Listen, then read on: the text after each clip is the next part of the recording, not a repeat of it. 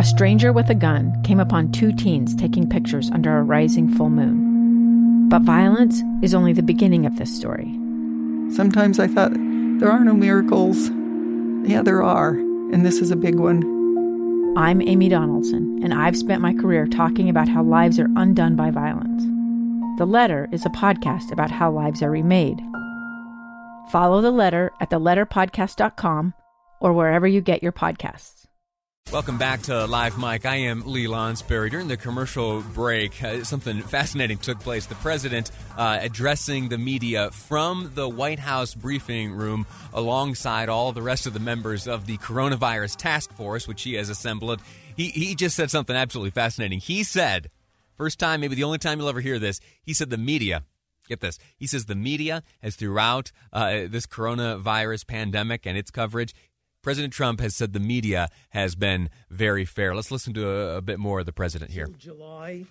The guidelines are a 15 day trial guidelines. This is Dr. Tony Fauci from the National Institutes of Health. These guidelines are now going to be in effect until July. What the president was saying is that the trajectory of the outbreak may go till then. Make sure we don't think that these are is solid in stone till July. Yeah. That would be the outside number. Yeah. Mr. President, Mr. President, you could criticize. Hold on one second, please. Go ahead. Mr. Oh, uh, follow up. Um, Senate Republicans, do you want Senate Republicans to change the package that passed the House last week? Even though you I think they may make it even better. Look, they're working together very well with the House. They're working very much in unison, like the question before.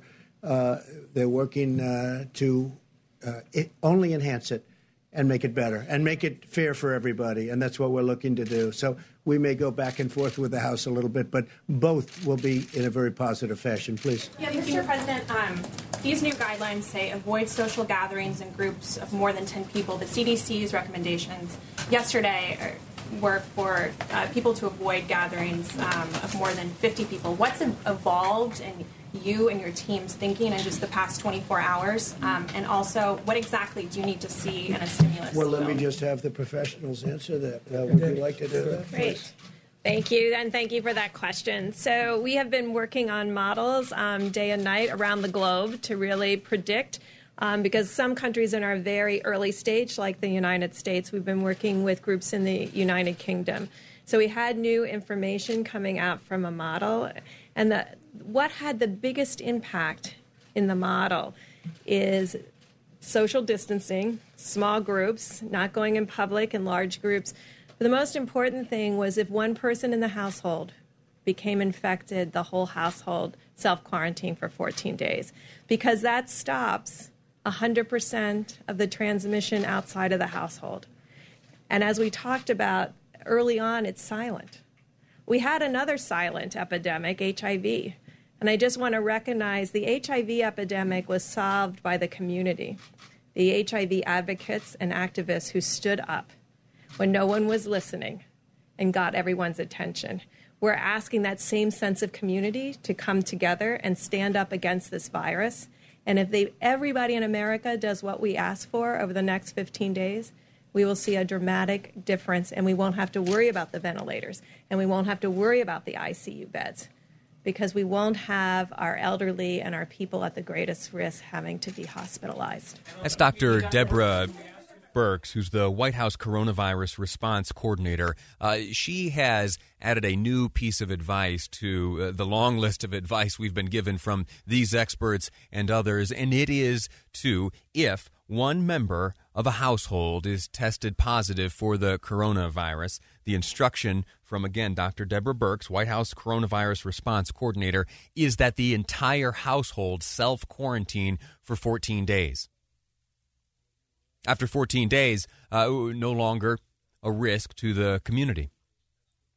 I heard an interesting thing over the weekend, and it had to do with uh, really like the paradigm or the way that you think about this circumstance as we try to uh, help one another. And it is to uh, think not as if you are trying to avoid contracting the virus, but rather consider uh, yourself already having contracted it and that your behavior ought be intended uh, to prevent the spread of the device of the virus that you have to others. Does that make sense? So if we think more about protecting others from what we may be carrying ourselves, uh, that would go a long way.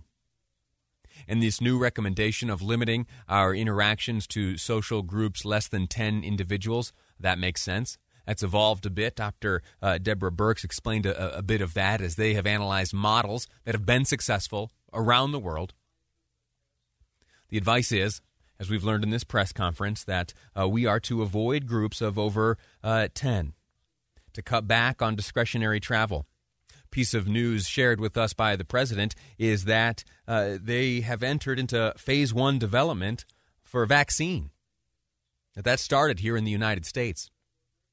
Now, uh, reality is that uh, even at phase one, we still could be a year or 18 months uh, away from a, uh, a, proven and accept, accepted vaccine to combat this virus. Uh, but that step, the one announced by the president, is very positive and very encouraging. Now, let's take a step backwards and look at some of the advice that's been handed down. And I use that word intentionally advice. For the most part, it is government that is heading up these uh, task force task forces Eh, for the overwhelming majority of instances around the country, it is government who is suggesting that schools close down, recommending uh, that restaurants limit access to their dining areas. And if you pay close attention to the language, everything is being done in terms of recommendations and suggestions and advice and advisories. In fact, most recently here this morning, we learned that uh, Uintah County uh, has advised a travel limitation. That if you uh, don't need to leave or enter the county, that you don't do so. That was an advice, or an advisory, rather. Nowhere have we yet seen the compulsory quarantine of individuals. We have not yet seen mandated, government mandated curfews. And I've been keeping my ears open uh, for that. I've been keeping my ears open, in particular last week when the president declared a national emergency. I wondered if he would call upon any of his executive authorities or if he would uh, make any of them known. I, am not aware of any, uh, but uh, where we would, in a compulsory sense, uh, have to get back in our homes at a certain hour of the day or limit our movements or very essentially have some of uh, our rights restricted? That question uh, got me talking to some folks here in the newsroom. Ultimately, I made a phone call over to my friends at the Sutherland Institute. That's a, think tank down the street. Uh, real smart folks over there. And Derek Monson, Vice President of Policy, r- responded. And uh, he and I got chatting back and forth a little bit via email. I'd like to continue that conversation now uh, with Mr. Monson, who joins us on the line. Derek, sir, how you doing? I'm doing good, Lee. Thanks for having me. Uh, you staying healthy? You washing your hands? You taking all the advice? Yeah, yeah. We uh, actually have kind of implemented a temporary kind of working at home kind of situation, and uh, you know, obviously there's there's some really critical. We can go into the office, and that's okay. We're a small organization, so. Uh, but yeah, we're doing what we can. Outstanding. Uh, as you know, kind of continuing the the little rant I just went on there, talking about uh, some of the advice that's been handed down uh, by the government at various levels, and you compare that advice to, say, uh, our rights. Uh, what thoughts jump to mind? How do you respond to that? What do you think of along those lines? Well, to me, it's really it's kind of a hopeful sign that our system is is working. Right? I mean you know, we're not we're not China where it's expected that the government's going to come in and just take over everything. Uh, and we're, you know, it's America where we actually like to work with each other and cooperate in a private, voluntary way. And so our system is set up to look at situations like this, empower the government to take action when it's, you know, certainly uh, urgent uh, in the case of, of coronavirus, but still work with people rather than than uh, if not against them, you know, imposing our will upon them to to help people figure this out in a voluntary way that actually leads to the kinds of solutions we need. Because oftentimes, you know, when you impose something on them, people might respond out of you know, I just don't like that feel of being told what to do, and then they can do things you don't want them to do. Whereas if it's a voluntary thing, people tend to be good, want to cooperate, and, and help each other out.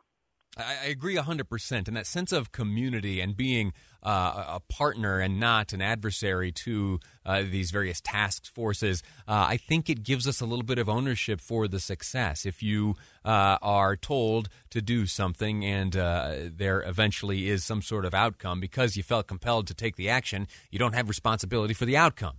And uh, if we maintain this, if we keep doing our part and taking the advice, not necessarily the mandated decisions uh, of the government. If we take the, the good advice and trust where it's coming from, or at least trust the rationale behind it, if it m- makes good common sense to us, uh, then I think the ultimately uh, the the outcome will be one uh, where we can take uh, some responsibility and we can feel proud of our behavior having contributed to uh, ultimately a good outcome here. That's right, and I think it actually also creates the hope that we can actually do things above and beyond what the bare minimum might be. So, just hypothetically to illustrate, if the government came in and said to a family or an individual, "You cannot leave your home," and broadcasted that because that's you know what the government decision is, who's going to be willing to go and step into that home to help out when say they might need some food they might need something? It sends a stigma around that around that person around that house to stay away from them right? They shouldn't. Whereas on the other hand if it's a voluntary situation you know, uh, I and I'm not saying in the other situation nobody would help. I think people probably would, but the number of people I think will be less than if it was a voluntary situation and you know somebody is self quarantining, and so you step up to help your neighbor because hey, you know that's what we do, and I don't feel this. Oh, am I breaking some law because the government said this person's supposed to be in the? You know what I mean? It just it sure. just changes the the thought process, and really is a reflection of what America, I think, and in the state of Utah for that matter, is at its best, which is voluntarily doing things in a community based way that includes the government, but is not primarily driven by the government and allows us to accomplish things that we wouldn't be able to do otherwise. Yeah. Uh, we're speaking with Derek Monson, Vice President of Policy at the Sutherland Institute, uh, talking very basically about this uh, the types of uh, advice uh, and the bits of recommendations handed down by the various task force task forces uh, put together by various governmental entities at, at numerous levels. Right now, uh, there's a press conference uh, being hosted by the president. He is uh, flanked by the various members of this task force, and we have gotten certain directives from the president. Here in the state of Utah, we've gotten that type of stuff as well. All of it, though, thus far has been handed down and disseminated uh, by mode of uh, advice or recommendation or advisory, not yet compulsory. We haven't committed any crimes if we go against uh, some of this advice quite yet. And uh, for me, uh, that feels good. I am pleased that that is the case, and I am pleased and encouraged by uh, my fellow Utahns and fellow Americans for taking this seriously, taking this advice seriously, and sharing in the responsibility for bringing this coronavirus uh, threat, at least, uh, to an end here in the state. Derek Monson, grateful to you for your time. Uh, let's look for other opportunities to chat, all right? Sounds great, Lee. Thank you. Thank you so much. We're going to return briefly to this press conference playing out in the White House briefing room uh, right now. The president is talking about uh, testing, uh, timeline, and a vaccine and be in a bubble to avoid the spread of the disease and to protect the chain of command. Is that something you and the vice president should be doing? And has there been any talk about having to have a 25th Amendment? Well, we haven't thought of it, but you know, I will say this: that uh, uh, it's uh, we're very careful. We're very careful with, with you know being together. Even the people behind me are, are very. They've been very strongly tested.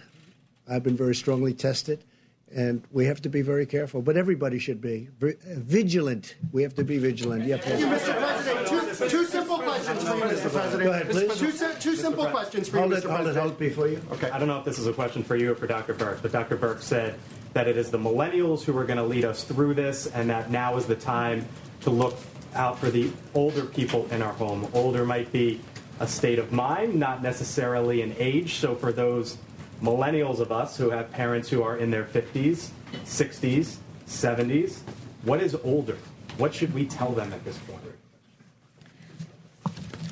Well, if I was Dr. Fauci, I would tell you there's a physiologic age and a numerical age. Um, so, older people with pre existing conditions.